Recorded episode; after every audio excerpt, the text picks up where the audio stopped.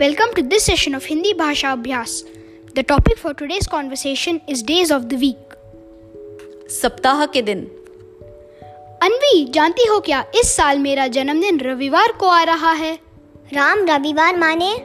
ओ तुम्हें सप्ताह के दिनों के नाम नहीं मालूम? कुछ नहीं होता मैं तुम्हें बताता हूँ।